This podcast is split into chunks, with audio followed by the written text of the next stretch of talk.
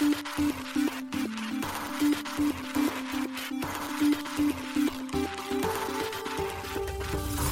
しい経済ニュース。この番組では現当社のメディア新しい経済が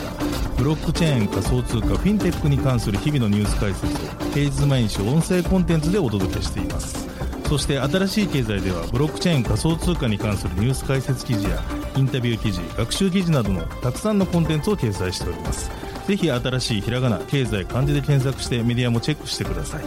そして LINE 公式アカウントではメディアの更新情報を配信しております。LINE 公式アカウントにもぜひご登録ください。この番組は株式会社フィナンシェの提供でお送りします。フィナンシェはスポーツチームやエンタメプロジェクト DAO などのトークンを購入して支援ができる新しいクラウドファンディングサービスです。サッカー J リーグ野球バスケなどのプロスポーツチームをはじめ映画やアイドルインフルエンサーなど100以上のプロジェクトのトークンがフィナンシェで購入できますさらにトークン購入者はプロジェクトに応じたキャンペーンの参加や NFT などの特典もぜひ iOS や Android でフィナンシェのスマホアプリを入れて新たな応援体験を味わってください。あなたの夢がみんなの財産になるフィナンシェ。現当社新しい経済編集部の大塚です。高橋です。はい、本日は7月の3日月曜日です。今日のニュース行きましょう。シーボー、フィデリティの現物ビットコイン ETF 申請を再提出。コインベースとの取締り提携も計画。ロイター。コインデスクジャパン運営の N アベニューに野村ホールディングスら資本参画、Z ホールディングス参加から離脱も。米シティグループカストディ企業メタコとの提携を見直し中か報道。香港政府 Web3 発展促進へ向けタスクフォース設立。三井物産デジタルコモディティーズジパングコインシルバーとジパングコインプラチナ発行へ。国内初 SBIVC トレードのステーキングサービスにオアシス追加。仕組み債のディファイセガがアービトラムに展開へ。新プロダクトのローンチも。一つ目のニュースは、シーボーがフィデリティの現物ビットコイン ETF 申請を再提出。コインベースとの取締り提携も計画。ロイターというニュースです。米大手デリバティブ取引所を運営するシーボグローバルマーケットが6月30日、米大手資産運用会社フィデリティによる現物ビットコインの上場投資信託 ETF の蘇生を米証券取引委員会 SEC へ申請し直しました。また、大手暗号取引所コインベースと協力して、市場操縦を防止するとも発表されています。SEC はシーボに対し直近で提出されたフィデリティのビットコイン ETF を上場取引するための提出書類は不透明で不完全であると指摘。SEC はナスダックに対してもブラックロックが最近行ったビットコイン ETF のスポット上場申請について同様の懸念を示したといいます。このことに詳しい関係者によると、主な問題点は、取引所がビットコイン市場における不正行為の検出をサポートするための監視共有契約を締結する予定である暗号資産取引プラットフォームの名前を挙げていなかったことだといいます。これを受けシーボーは、ウィズダムツリー、ヴァンエック、インベスコとギャラクシーの共同によるビットコイン ETF の上場申請を6月30日に SEC へ再提出。シーボーはすべての提出書類の中で、コインベースと監視共有契約契約を結ぶ予定だと述べています。この件について SEC、シーボー、ナスダック、フィデリティ、ブラックロック、コインベースはコメントを控えています。SEC は今月取引所としての登録を怠ったとしてコインベースを訴えています。シーボーのフィデリティビットコイン ETF 申請書によると、同社のプラットフォームは5月の米ドル建てビットコイン取引の約半分を占めています。コインベースは6月28日にマンハッタン連邦裁判所へ提出した書簡の中で、同社のプラットフォームで取引されている暗号資産は投資契約ではなく、従って証券ではないため、規制当局には民事請求を追求する権限がないと主張、SEC の訴訟を破棄するよう裁判官に求めると述べています。SEC は大手暗号資産取引所バイナンスも提訴しており、バイナンスが提供する世界最大の暗号資産取引プラットフォームが欺瞞の網を運営していると主張しています。SEC のインターネット執行局の元局長であるジョン・リード・スターク氏は暗号資産市場について、この市場は透明性がなく監査もされていないばかりか、SEC によれば捜査が横行していると述べました。ブラックロックとフィデリティが最近ビットコイン ETF を申請したことで、ビットコイン価格は6月15日以来20%以上急騰し、1年ぶりの高値をつけました。暗号資産の価格は2022年後半に起こった取引所 FT FTX の突然の破綻を含む一連の暗号資産企業のメルトダウンが投資家心理を悪化させたため、今年の大半の期間は下落圧力にさらされていました。SEC がビットコイン ETF の申請に関する詳細情報を要求した後、ビットコインの価格がよく持ちこたえたことは、投資家心理が弱気に転じていないことを示唆していると、オアンダ社のシニアマーケットアナリスト、エドワード・モヤ氏は述べています。また、モヤ氏は、ビットコイン ETF の申請について、SEC c が少し反発していると聞いても驚くことではありません。すぐに譲歩して、すぐに承認されると期待するのは現実的ではないと私は思うと続けています。SEC は近年2022年1月のフィデリティからの申請を含め数十件のビットコイン ETF の申請を却下しています。SEC はすべてのケースにおいて提出書類が詐欺的、操作的行為を防止し、投資家と公共の利益を保護するために設計された基準を満たしていないと述べています。続いてのニュースは、コインデスクジャパンにスパイラルキャピタル、ABC ドリームベンチャーズ、野村ホールディングスが出資というニュースです。国内 Web3 メディアコインデスクジャパン運営の N アベニューが第三者割当増資及び新経営体制の発足を7月3日に発表しました。今回の第三者割当増資にはリード投資家のスパイラルキャピタルのほか ABC ドリームベンチャーズ及び野村ホールディングスが出資参加したということです。なお今までは N アベニューの代表取締役社長である神本侑季氏及び Z ホールディングスの100%子会社である Z コーポレーション設立の Z ファンド1号投資事業有限責任組合が N アベニューの株主でしたが、今回の割当増資により、Z ファンド1号投資事業有限責任組合は保有する全株式を売却したようです。なお、神本氏はマジョリティ50%以上保有の株主として引き続き経営を率いるということです。そのため、新たな株主は神本氏、スパイラルキャピタルジャパンファンド2号投資事業有限責任組合、ABC ドリームファンド2号投資事業有限責任組合、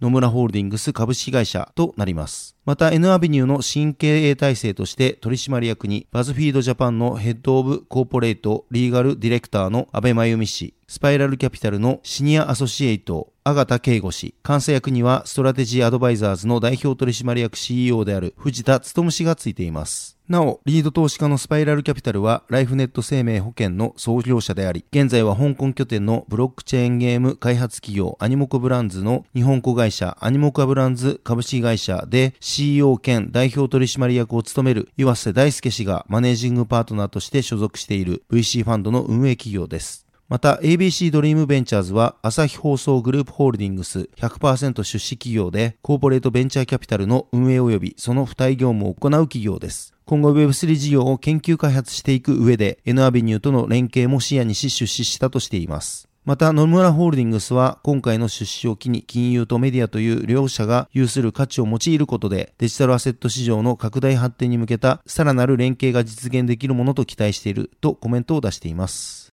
続いてのニュースは、米シティグループカストディ企業メタコとの提携を見直し中か報道というニュースです。米金融大手シティグループがスイスのデジタル資産関連企業メタコとの提携を見直しているようです。関係者の話としてブルームバーグが6月30日報じました。報道によればシティグループは他のプロバイダーとの非公式の協議を開始したと関係者が明かしたといいます。メタコは昨年6月22日、シティとの提携を発表。両社は機関投資家向けにデジタル資産のカストディプラットフォームの開発と試験運用を行うとのことでした。また、メタコは5月17日、米フィンテック企業のリップル社による買収案に同意。発表によると買収額は2.5億ドル、日本円にして約344.6億円でした。この買収によりリップル社はメタコの単独株主になるとのことでした。今回のシティグループによる提携見直しの動きがリップル社のメタコ買収と関連しているかどうかは明らかとなっていないといいます。シティグループの担当者及びメタコの CEO であるアドリアン・トレッカーニ氏はコメントを拒否、リップル社の広報担当者はコメントの要請に応じなかったといいます。メタコはデジタル資産のカストディ技術及びトークン化技術を提供する企業です。同社ではデジタル資産カストディ及びオーケストレーションサービスハーモナイズを主力商品として取り扱っています。なお、同商品はスイスのほか、ドイツ、トルコ、フランス、英国、米国、シンガポール、オーストラリア、香港、フィリピンなどで提供されており、欧州のメガバンクである BNP パリバやドイツで資産規模第2位の銀行である DC 銀行など、世界のカストディアンや大手銀行、金融機関、企業に採用されています。続いてのニュースは、香港政府 Web3 発展促進へ向けタスクフォース設立というニュースです。香港政府が Web3 発展促進タスクフォースを設立したと6月30日発表しました。なお、タスクフォースとは重要課題に取り組むために有識者らを集めて結成されるチームを指す言葉です。発表によれば、同タスクフォースは関連する暗号資産市場セクターから15名の非公式メンバーによって構成され、主要な政府高官や関係金融規制当局も参加するとのことです。非公式メンバーの任期は2023年7月1日から2日間です。なお、同タスクフォースの委員長は、ポール・チャン財務長官が務めます。また、政府側の公式メンバーには、金融サービス財務長官、イノベーション、技術、産業担当時間、政府最高情報責任者、インベスト、香港投資促進局長、香港金融管理局長官、証券先物委員会 CEO、保険当局 CEO らが名を連ねています。また発表によると、同タスクフォースでは、香港における Web3 の持続可能で責任ある発展に関する提言を行っていくといいます。ポール・チャン財務長官は、ブロックチェーン技術によってもたらされるであろうメリットに触れながら、香港は国際的な金融センターであり、イノベーションとテクノロジーを重視し、Web3 発展というメガトレンドを受け入れる大都市でもあるとし、適切な規制と発展促進のバランスを前提に、香港は革新的な探求と開発をリード促進し、より多くの新しいアプリケーションモデルを創造し、この分野で一流の企業と才能ある人物を集め、反映するエコシステムテムを構築しようと努めている。タスクフォースには各分野のリーダーや専門家が集まっている。彼らの貴重なアドバイスが香港を Web3 のハブに発展させる助けになると信じていると、チャン財務長官はコメントしています。香港では6月より個人投資家による暗号資産の取引解禁や暗号資産取引所などの暗号資産サービスプロバイダー VASP に対する新たなライセンス制度など独自の規制を導入しています。6月15日には、香港の銀行規制当局である香港金融管理局 HKMA が同国で事業を行う金融機関らに対し、暗号資産取引所を顧客として受け入れるよう要請したとフィナンシャルタイムズが報じていました。ポール・チャン財務長官は今年1月に行われた Web3 関連のイベントで講演し、香港が暗号資産のハブになることを目指しているとコメント。立法会議員のジョニー・ン氏はツイートにて、米コインベースを含むすべてのグローバルな暗号資産取引事業者がプラットフォーム申請や開発計画のために香港に来ることを歓迎すると表明、喜んで援助するとツイートしています。続いてのニュースは、三井物産デジタルコモディティーズジパングコインシルバーとジパングコインプラチナ発行へというニュースです。暗号資産ジパングコイン GPG 発行元の三井物産デジタルコモディティーズが新たにジパングコインシルバー GPGAG 及びジパングコインプラチナ GPGPT を発行することを6月30日発表しました。ジパングコインシルバーは銀価格に連動を目指し、ジパングコインプラチナはプラチナ価格に連動することを目指す暗号資産とのことです。発表によるとジパングコインシルバーとジパングコインプラチナは今月7月よりデジタルアセットマーケットにて一般利用者向けの取引が開始される予定とのことです。これにより、三井物産デジタルコモディティーズが発行する暗号資産は計3銘柄となりました。なお、ジパンクコインの発行システムにおける基盤ブロックチェーンには、ビットフライヤーブロックチェーンが開発したエンタープライズ向けブロックチェーンのみやびが採用されています。そのため、ジパングコインシルバー及びジパングコインプラチナについても、雅上で発行されていると思われます。また、現在、国内暗号資産取引所において、ジパングコインは DMM ビットコインとビットフライヤーにて取り扱われています。